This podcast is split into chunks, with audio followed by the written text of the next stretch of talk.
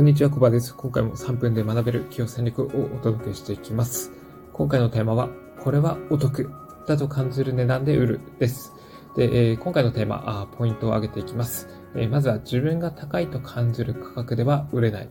で、自分だったら買わない商品は売れない。で、セールスのテクニックを学んだとしても、売る値段に抵抗があれば売れない。そして、えー、この商品は安いと思って売る。で、次が、これ買わないと損でしょうくらいの気持ちを持って提供する。で、最後に、あなたが販売する商品の価格はいくらか。そして、えー、その商品の適正価格はいくらか。っていうところをポイントになります。で、一つずつ紹介していきます。まず、自分が高いと感じる価格では売れないっていうところなんですけど、おこれはやっぱりそうですね、えー、自分が思っているより値段が高い、というふうに感じていれば、それは、あの、お客さんに損させてしまうだろうっていうふうな、あ一種の罪悪感を覚えてしまうっていうところになってくるわけなんですね。えー、あくまでそうなんですけど、商品を提供するのであれば、あ自分はこの価格は適正だ。もしくは、あこの値段だったらお得だろうというふうに、えー、感じる価格で提供することで、えー、その、何ですかね、お客様に提供するときのそのセーフルとか、あの、口調であったりとか、で表情が自信に溢れてきます。なんですけど、もし少しでも高いなというふうに感じれば、それがなんか申し訳なさだったり、だったり、えー、自信のなさにつながって、お客さんからしてみたら、あれ？この人から商品買ってしまったら自分損してしまうんじゃないのっていうふうに思ってしまうわけなんですね。まあ、それが財布の紐を固くしてしまう要因になって、まあ、結果的に売れないっていうところになってきます。なので、えー、あなたがもし何かの商品、サービスを販売するのであれば、この商品を買ったらお得ですよっていうふうに心から思えるような状況で、えー、セールスを行ってみてください。で、二つ目だったら、え二つ目の自分だったら、買わない商品は売れないってことなんですけど、まあ、自分が好きでない商品っていうのは、やっぱりお客さんに心からお勧めできるものではないということなんですね。やっぱり売れてるセールスマンっていうのは、心からその商品のことを愛して、お客さんのことを思って、えー、まあ、販売してるわけなんです。まあ、一種売り込みみたいな感じで感じるかもしれないですけど、まあ、それは、あの、あの、決算側の気持ちであって、売り手側からしてみたら、本当にこの商品を売ることで、お客さんに、えー、やっぱり幸せになってもらいたい。今よりより良い生活を送ってもらいたいという気持ちがどこかにあるわけです。だから、それがお客様に伝わって結果的に売れるっていうことも往々にしてあります。むしろ、あの、最初からもう買わないって断固拒否しているお客様には、まあ、売れないのは売れないんですけど、まあ、それでも、買ってもらえる可能性というのはぐっと高まったりするわけなので、えー、まあ、商品サービスを提供するのであれば、あの、自分だったら、あ買わない商品は提供せず、自分だったらこれは買うぞっていう、いうふうな商品サービスを手掛けて、えー、提供していくといいでしょう。で、三つ目なんですけど、セールスのテクニックを学んだとしても、売る値段に抵抗があると売れないっていうことなんですけど、まあこれ一つ目と同じなんですけど、要は、あ自分がこの値段だと高いなというふうに感じる商品においては、あやっぱりなんか提供すること自体が申し訳ないなとか、お客さんに損させてしまうのではないかっていう思いがどっかにやっぱ出てきてしまったりするわけなんですね。まあ、それがやっぱり相手に伝わって、結局、あ、この人から買わない方がいいかも。うん、なんか、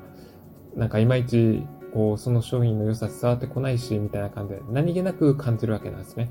まあそういったことを踏まえると、こう、ちゃんと自分の商品、サービスを売るのであれば、まあ価格に自信を持って、あ、これだったらお客さんは喜ばせるぞっていうようなものをきちっと提供してもらいたいものです。で、4つ目なんですけど、この商品は安いと思って売るってところなんですけど、やっぱり商品サービスをあの提供していくからには、やっぱり相手にやっぱりこう少しでもお得だと感じてもらえるのがやっぱりいいと思うんですよね。やっぱり相手の喜びが自分の喜びになりまして、え相手が買って喜んだら、まそれは自分のメリットになるなるわけなんですね。売り上げというか、うん、自分の成績にもなるわけで、資産が買ってやっぱりあの、悩みとか問題を解決する、うん、手がかりになってくれれば、それはそれで、まあ、また、お店にリピートできてくれるっていう、その、いい循環ができるわけなんですね。まあ、そう考えると、あの、お客さんに提供するため、時には、いかにあなたにとってこの商品、サービスはお得ですよっていうのを、きちんと、まあ、声のトーンであったりとか、表情であったりとか、まあ、そういった面々から、きちんと伝えていく必要はあるっていうことなんですね。なので、えー、まあ商品手手掛けるときは、まあ、高いんじゃなくて、これはむしろ買わないと損でしょうぐらいの気持ちを持って、えー、提供するっていうところなんですね。まあ、これは、えー、5つ目のポイントと被ったんですけど、まあ、むしろ安いプラス、あ、これは買わないと絶対損する。今買わないといつ買うんですか？みたいな、それぐらいの思いを持って、えー、商品説明したりとか、お客さんの、えーと、状況を踏まえて、えそれが相手にとってどのようなあ恩恵をもたらすものかっていうのを細く丁寧に、えー、伝えることで、お客さんの購買意欲っていうのを高めていくことが重要になってきます。で、最後なんですけど、実際にあなたが、あの、授業を行って、えー、まあ、商品作りとかやると思うんですけど、その時に販売する時にの商品の価格はいくらなのかっていうのをまず決めていく必要がある、ああるわけなんですね。えー、これは前回か前々回でもお話ししたんですけど、その商品価格っていうのは、まあ、あの、業界の相場とかあると思うんですけど、結果的にあなたがいくらで、だったら売れると思うのか、いくらの価値があるのかというな、あの、その感情が、あの、価格決めのポイントになってくるわけなんです。なので、えー、もしその価格に見合った商品ではなければ、あの、そこにいろいろあのメニューを追加したりとか、まあサービス保証とか、えー、もしダメだったらあの返金保証するとか、まあそういったお客さんのリスクを減らすような、えー、そしてお得だと感じるようなものに仕立てていくことが重要になってきます。で、うん、それがあの商品の価格設定重要なところであって、えー、それがその商品の適正価格になっていくわけなんです。なんで、えー、まあ、まず商品を売るときは、あの、これは高いと思って売らないってことですね。お客さんが買わないと損する。これはめちゃくちゃ安いものだ。